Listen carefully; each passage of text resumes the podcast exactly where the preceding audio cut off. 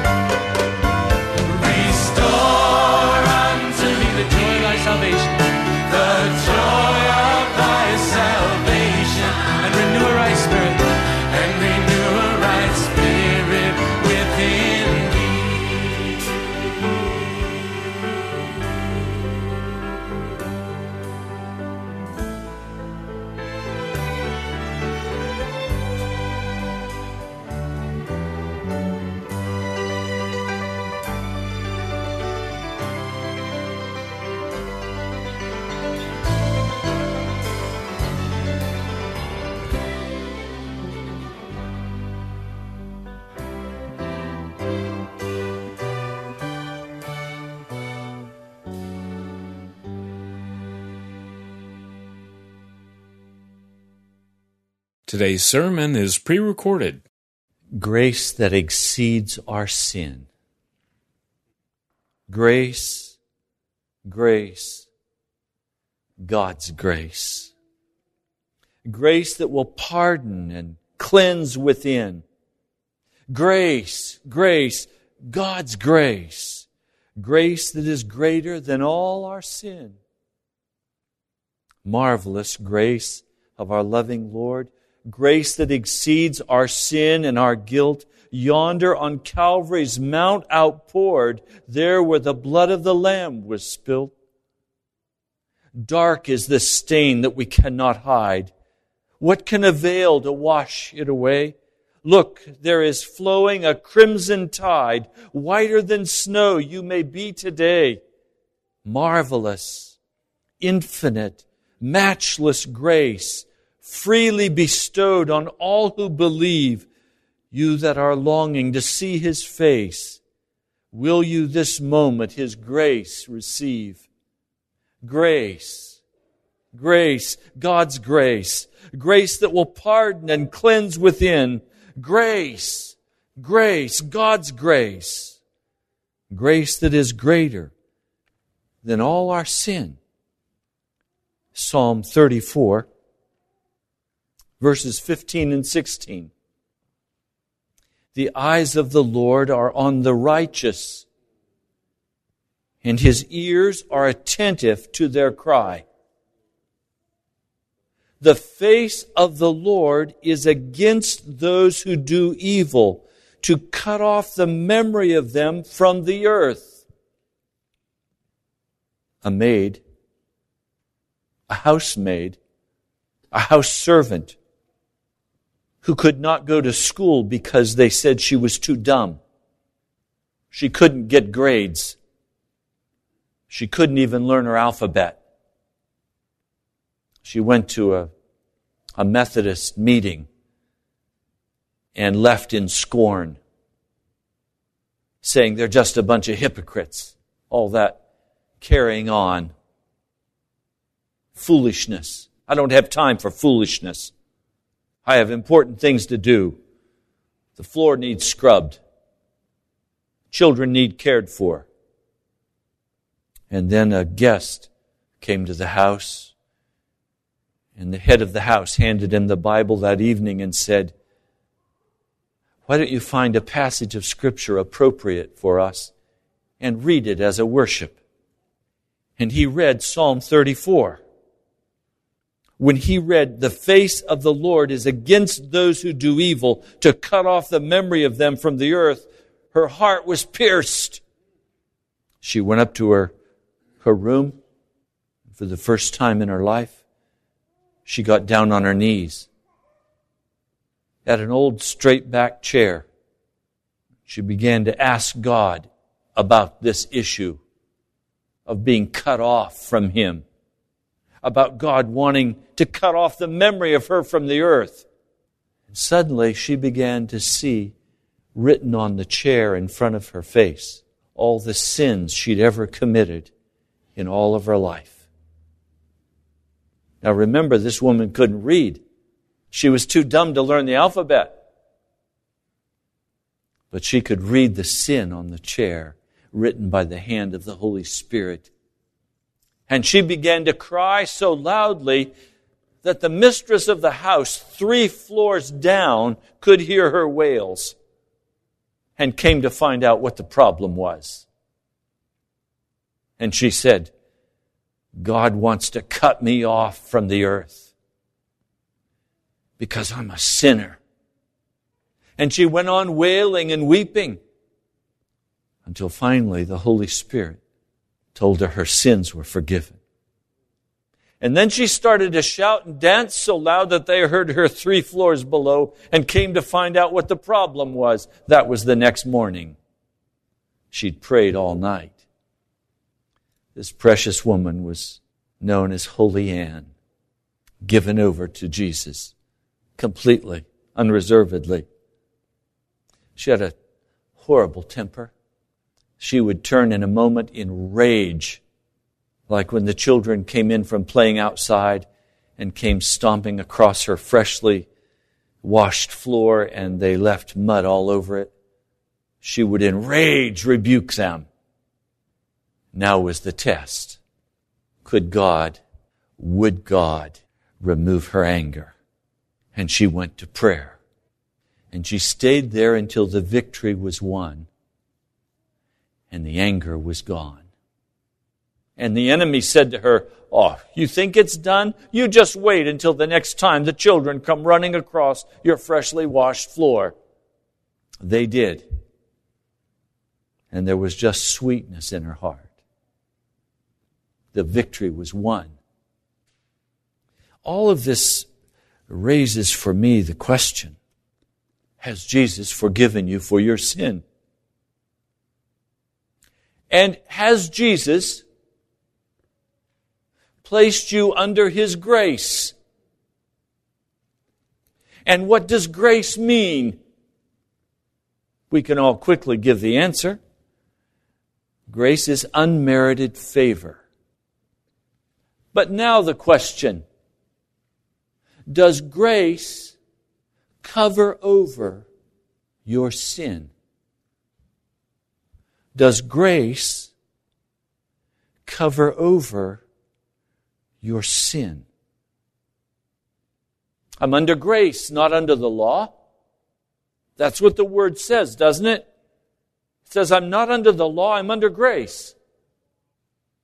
If I'm under grace, God does not want to cut off the memory of me from the earth.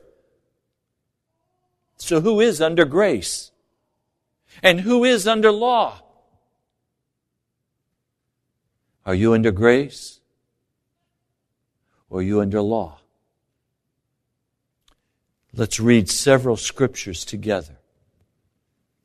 These are questions that can only be answered by the Word of God.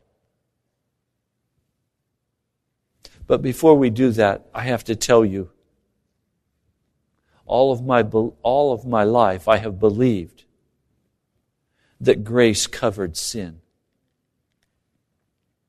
I was taught as a child, and I grew up believing that grace covered my sin that I was justified, which meant I was forgiven for my sin. And now I was under grace, and grace covered my sin. Have any of you been taught the same? I was taught that grace gave me time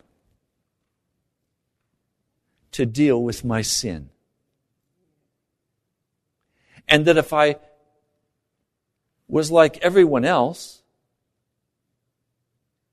my final sin would not be dealt with until the resurrection on that great day. Have any of you been taught this? Let's see what the scriptures say. We'll begin in Romans, the fifth chapter. We'll begin reading with verse 1. Therefore, since we have been justified through faith, we have peace with God through our Lord Jesus Christ, through whom we have gained access by faith into this grace in which we now stand. Now, obviously, you will understand this grace by understanding what is meant by justified. And I need to simply tell you that the translator of the NIV and the translator of the King James Version play loose with this word justified. In one place, they will define it or interpret it or explain it as meaning righteousness innocence. In another place, they will say justified, taking a Reformation point from John Calvin, Martin Luther, that this means that my past sins have been forgiven. It's clear that the way you interpret or translate this word justified will tell you whether or not you believe grace covers sin. So obviously, it's not conclusive in this passage. It depends on how you translate the word justified or made righteous. Let's move now to verses 16 and 17. Again, the gift of God is not like the result of the one man's sin the judgment followed one sin and brought condemnation.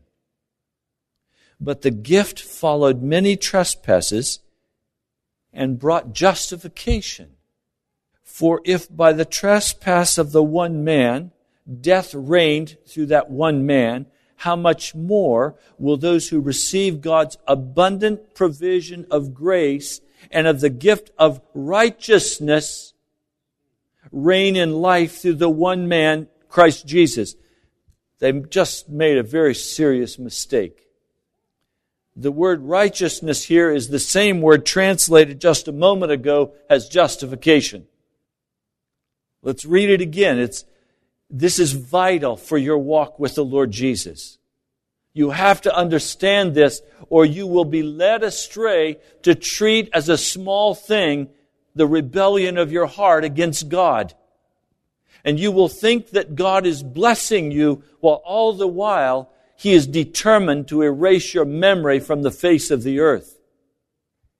It is not wise to have the Almighty God against us. Notice again, verse 17, for if by the trespass of the one man death reigned through that one man, how much more will those who receive God's abundant provision of grace and of the gift of righteousness reign in life through the one man, Jesus Christ. In other words, there's been given a great provision of grace, which is literally unmerited favor. There has been given to us favor. And that favor is the gift of righteousness. God's favor is shown to us by giving to us the gift of righteousness. Now, what is righteousness? Righteousness merely means right behavior. It means innocence. No charge of wrongdoing can be made against a righteous person. And so it would be a fable to believe that grace covered over my sin. Nowhere in Scripture, and I have in the last week read every passage of Scripture in both the Old and the New Testament that has anything to do with grace. Not once in any of these passages of Scripture is there the slightest hint that grace covers our sin. Rather, just the opposite. That grace uncovers our sin and calls us to repent of it. Now, I don't know if that's shocking to you, but it has been quite shocking to my heart. The Holy Spirit has been leading me this direction through the revelation of being made righteous. But now to understand that grace is not permissive, that grace instead is the very means by which God can bring righteousness into our lives, can change our behavior from wickedness to innocence, to transform us into new creatures, to take the rebelliousness out of our heart, to change who we are at the very core of our being. That's the favor that God is showing us because if He does not show us that favor, He must, by His own word, cut off our memory from the face of the earth. And so, what we're really dealing with here is whether or not you want the memory of yourself cut off from the face of the earth. I think the greatest dread that any man has as he begins to move into his 50s and 60s is that his life will have been for nothing. And a man, even a man of the world, begins to look around him and say, Do I have a home? Kind of a car do I drive? Do I have a, a, a profession? Am I making a difference? Has my life counted for anything? I've spoken with countless men who have, with broken-heartedness, said to me, My life is almost gone, and I have done nothing of note or worthiness to say that my name should be remembered in the earth. I'm going to soon be gone, and it won't matter that I'm gone. I won't be missed because I've made no contribution. Well, I'm not interested in asking what kind of house you live in, or what kind of car you drive, or how much money you have in your checking account. But I am vitally interested in asking you, does the Lord want to cut off the memory of your life from this earth? Because you continue to walk in wickedness and sin against Him? Or will you allow the grace He has offered you, the favor He has offered you, out of the goodness of His heart, out of nothing that I deserve, out of the goodness of His heart, He has offered you favor in order to make you righteous? Are you willing to accept that gracious offer of righteousness from the Lord God Almighty? Look with me also in verse 18.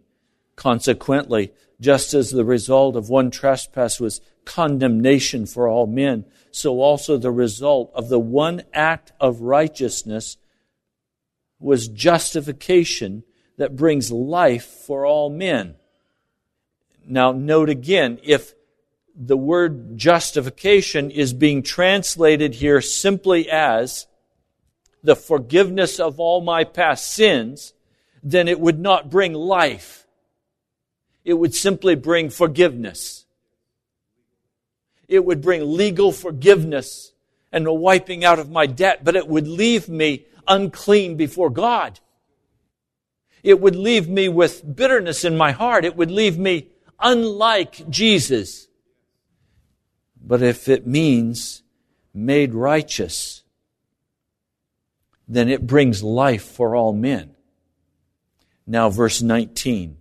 For just as through the disobedience of the one man, the many were made sinners, so also through the obedience of the one man, many will be made righteous.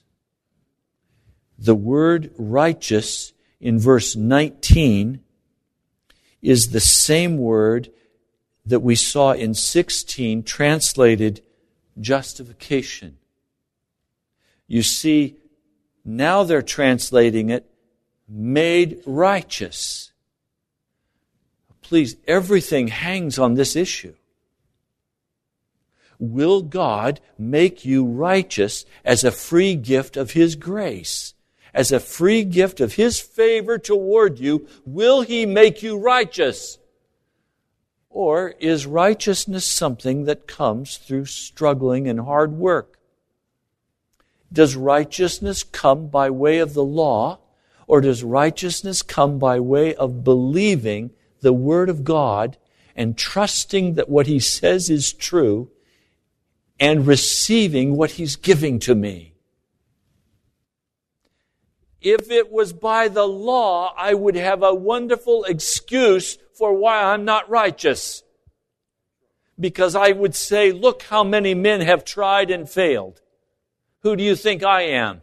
I'm just like they are. But under the new covenant, we don't work to earn our standing before God. Our standing before God is based on what Jesus did at the cross, and it's a free gift to us. How do we receive it? By believing. As long as we hold on to the illusion that grace covers my sin, I will not take my sin seriously and will not understand that it is God's purpose to cut my memory off from the earth.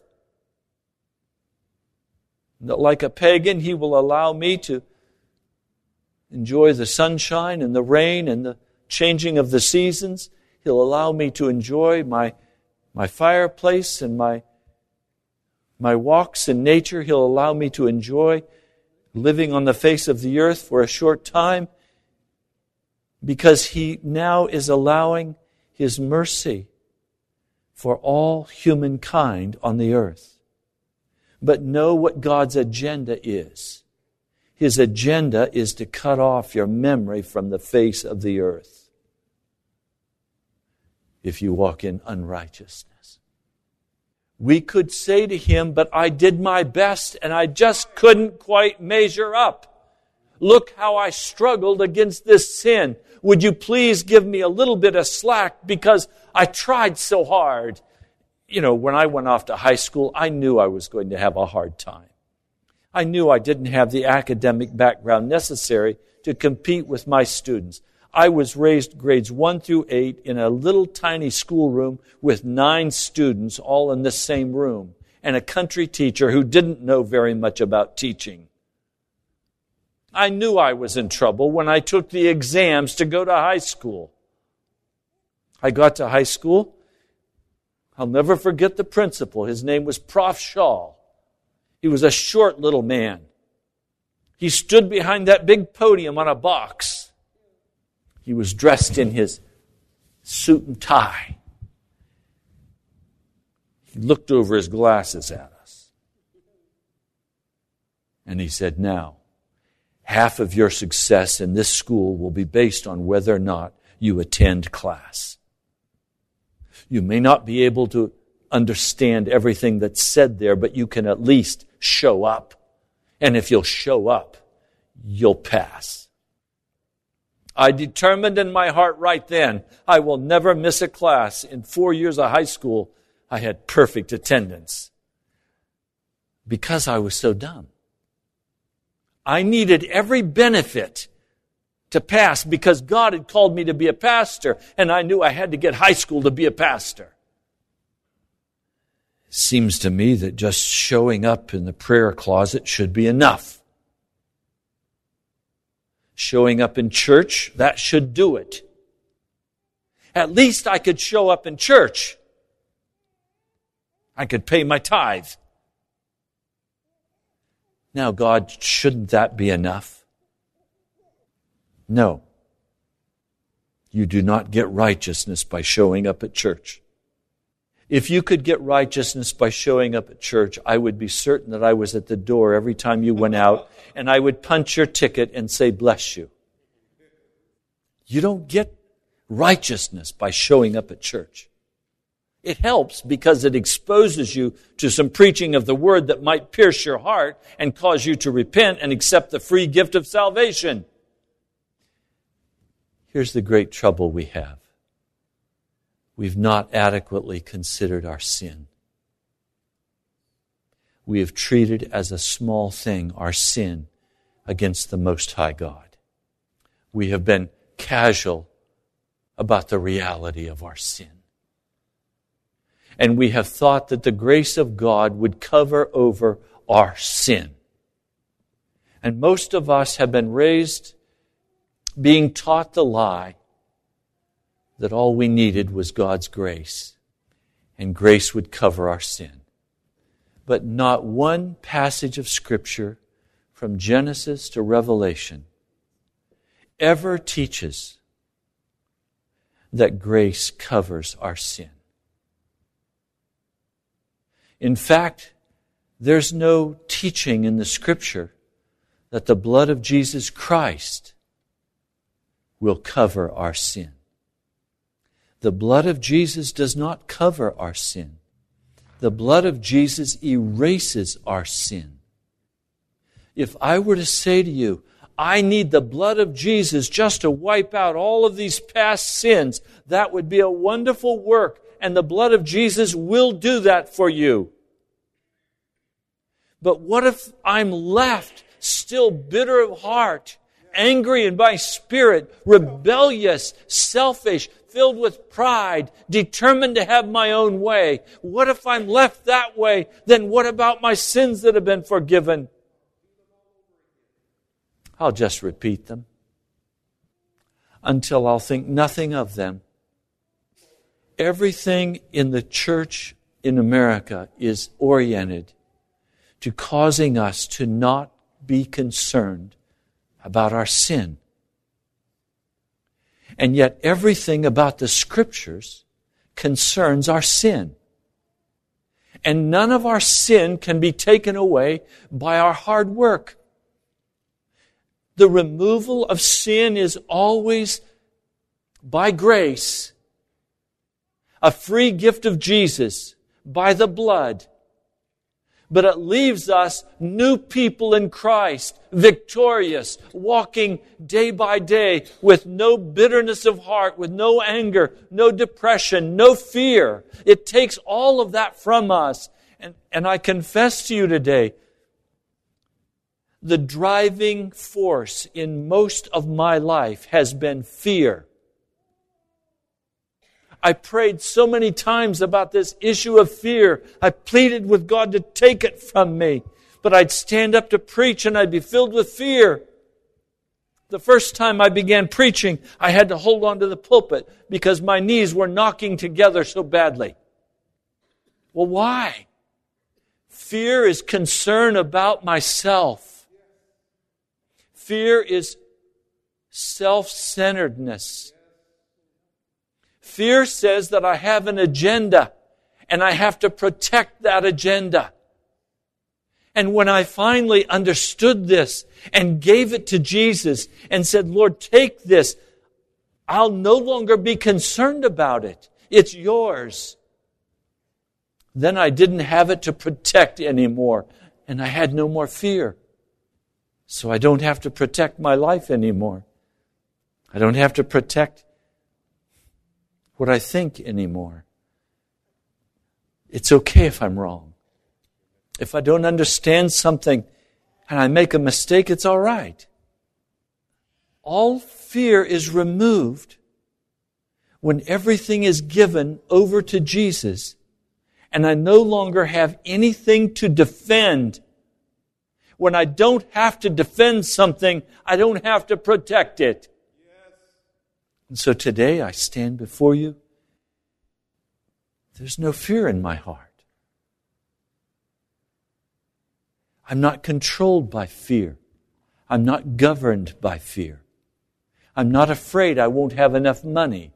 I'm not afraid I won't be able to have the mortgage payment. I'm not afraid I'm not going to be able to have the radio payment. I'm not afraid about the payment for the rent for this house. I came to this service today and I said, Lord, I don't have the money to pay the rent yet for this month. I give it to you, Jesus. And all fear was gone. It's all right. Because I'm not responsible for the rent for this building. And neither are you. Jesus is. So if he wants us here, thank you, Jesus. If he doesn't want us here, where do you want us, Lord? We're on our way. There's no need for fear. So look with me at chapter 6, Romans chapter 6, verses 1 through 6. What shall we say then? Shall we go on sinning so that grace may increase? By no means. We died to sin. How can we live in it any longer? Or don't you know that all of us who were baptized into Christ were baptized into his death? We were therefore buried with him through baptism into death, in order that just as Christ was raised from the dead to the glory of the Father, we too may live a new life. If we have been united with him like this in his death, we will certainly also be united with him in his resurrection. For we know that our old self was crucified with him so that the body of sin might be done away with, that we should no longer be slaves to sin, because anyone who has died has been freed from sin. Everything that Jesus was about was removing the sin from our heart and our lives. That's what he wants to do. Will we allow him to do that? Will we deal with the sin of our lives? Finally, in a serious manner, and know that if we continue in our sin, it's God's purpose to cut off our memory from the earth. Will we allow His grace, His favor, to make us righteous? Chapter 6, I'm going to begin reading with verse 11. In the same way, count yourselves dead to sin, but alive to God in Christ Jesus. Therefore, do not let sin reign in your mortal body so that you obey its evil desires. Do not offer the parts of your body to sin as instruments of wickedness, but rather offer yourselves to God as those who've been brought from death to life and offer the parts of your body to Him as instruments of righteousness. For sin shall not be your master because you are not under law, but under grace. So when we are under grace, we are not under law. And when we are under grace, we are not walking in sin in our lives. And we don't need grace to cover over sin because it can't do that. The purpose of grace is not to cover our sin, but to point our sin out, to convict us of sin, and to call us into the prayer closet where we'll get before the Father and we'll stay there and pray until that sin is broken and we have the assurance of God in our soul that we've been washed and made clean. You know, I would have a very difficult time coming and preaching the Word of God to you if I still believed that you could do something to earn God's salvation. You can't do anything to earn it. But you can certainly prevent it from coming into your life. And you can cause God to cut off the memory of your life from this earth. And it's all centered in this issue of will we receive the grace of God and repent of our sin and let Him remove it from our heart. Now, what is that sin today? Just because we're Americans, certainly pride is a part of all the sin in our hearts. Demanding to be treated a certain way, spoken to a certain way, dealt with a certain way. We have our rights. We want our rights impatience. Things have to go the way we want them to go, or anger begins to boil up. Impatience is a great sin and must be dealt with in the prayer closet. A lack of compassion and love for the unlovely, where we look with scorn at others who are not like us, and in our hearts speak of them in ways that are demeaning or diminishing. We cut them off. We have nothing to do with them. We turn and walk on the other side of the street. These are sins that are so gross before God. Or we dress certain ways because we want people to get the message that we're cool. Or we act in certain ways so that people will respect us. These are sins before God. The Lord is calling us to deal with our sin. Now, here's the difficulty that I'm finding at the National Prayer Chapel is that some of you are willing to deal a little bit with your sin, just enough to discourage you. You're willing to deal with your sin just enough to feel miserable as though that were going to gain you something. God, I have a misery quotient that's at 99. Isn't that enough to deal with my sin? No, God didn't try to make you miserable. It's not on God's agenda to make you miserable. God wants to deal to the very bottom with the sin of our hearts. He doesn't want to make us miserable. Some of you are willing to deal with your sin by saying, okay, okay, okay, I got it, Pastor. I won't do that anymore. You didn't get it at all. This isn't about what you're willing to stop doing or start doing. Then it'd be by works. Okay, Pastor said I shouldn't do that. I'm not going to do that. Till the next time. Of what value is that? If that's the Christian faith, then we better get ourselves in gear and, and grab hold of all of the most modern techniques of neuro-linguistic training and learn how to reprogram our minds and our hearts so that we'll speak positive things and do all of the necessary sales deal to get ourselves on track. But that's not the gospel. The gospel of Jesus is that we bring our sin into the prayer closet and we do business with God.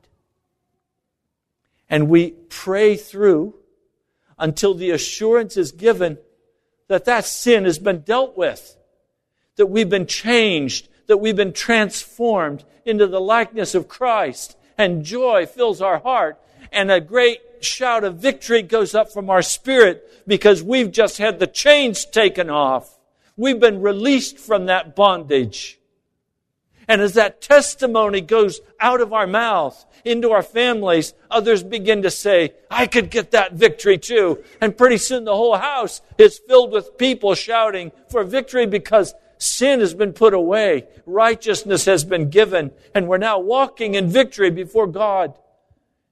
The expectation of Jesus Christ when he died on the cross is that he was setting his people free, that they would walk without sin before him. Do you want to walk without sin? Is that a desire of your heart? To walk clean before God? You can by simply believing the word that is spoken to you. You can walk clean. What it will require of you is to lay your life down to give up ownership of your life and to give your life to Jesus Christ. That's what it requires.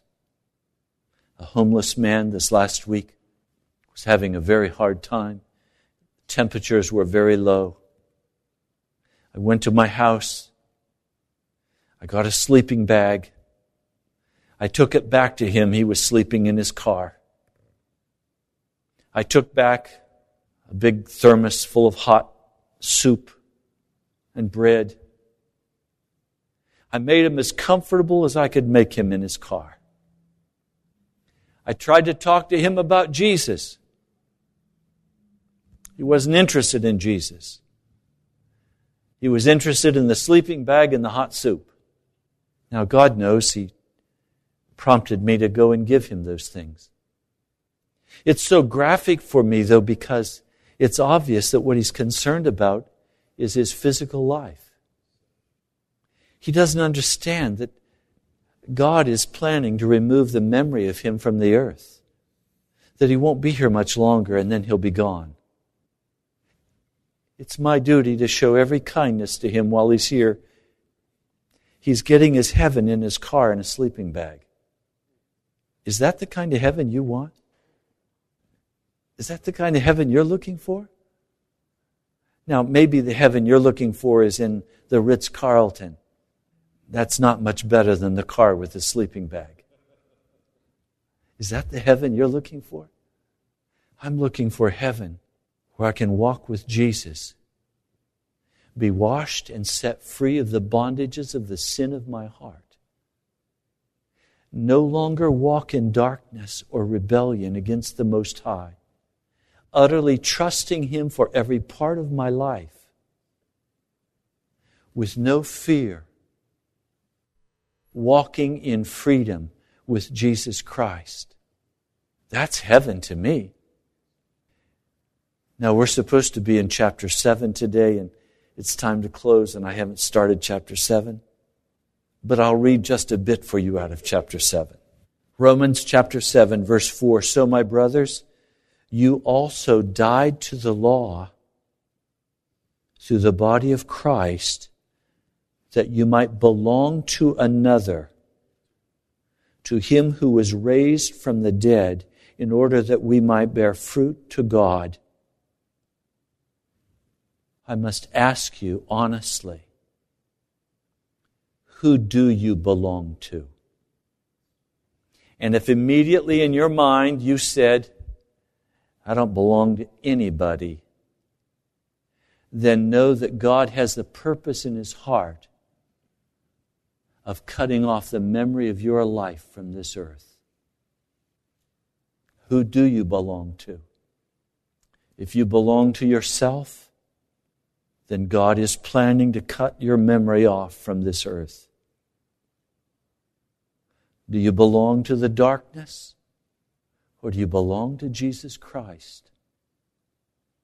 For when we were controlled by the sinful nature, the sinful passions aroused by the law were at work in our bodies, so that we bore fruit for death.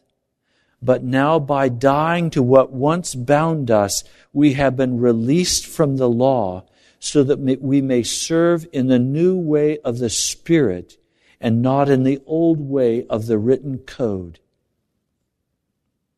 There is a new way of the Spirit to walk. You can no longer afford to make yourself miserable by looking at your sin for just a moment. You're going to have to go through all the way. You're going to have to look honestly by crying out to God about your sin until it's finally dealt with and you're brought through in victory. And you know that your life is no longer owned by you. It is owned by Jesus Christ. And then in the prayer closet, every darkness is broken. Every bondage is broken. Our hearts are made new. We are given a new heart we are made into new creatures in Christ Jesus. And the testimony of our heart will be, I am free. I am victorious. I no longer walk in sin before God. And only love will pour from our hearts. You'll know when that has been arrived at because only love will come from your heart. Love is the fulfillment of the gospel of Jesus Christ. Almighty God, finish this work in us. Lord, bring us through. Show us our sin. Show us our sin, Almighty God. Let it be plain to every heart. And let a victory be found in the blood of Jesus. I pray in your holy name. Amen.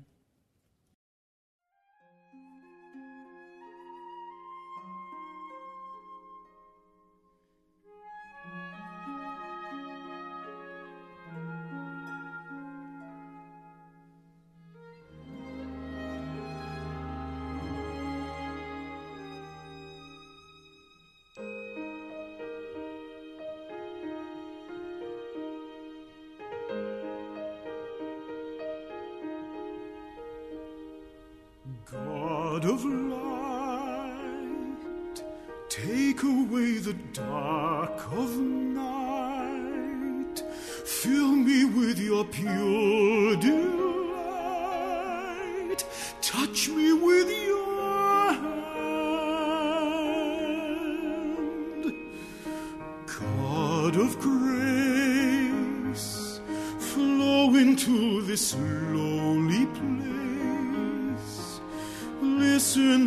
Voice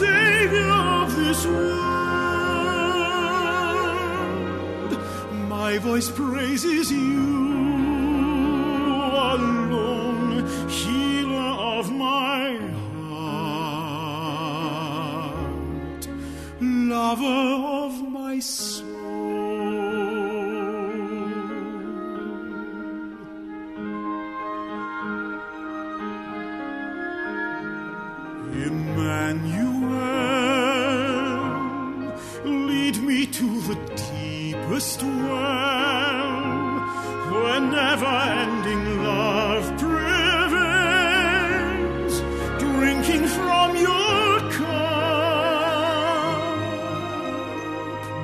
Prince of Peace. forever live inside of me. Keeper of eternity,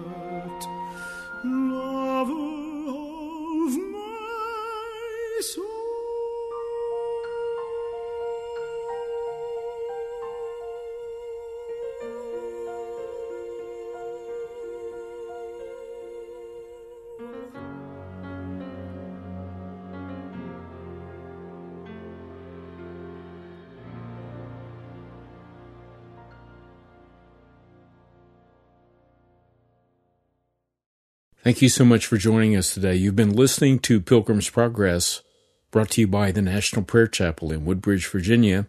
We'd love to hear from you. Write to us at the National Prayer Chapel, P.O. Box 2346, Woodbridge, Virginia 22195, or visit us online at nationalprayerchapel.com. God bless you. We love you.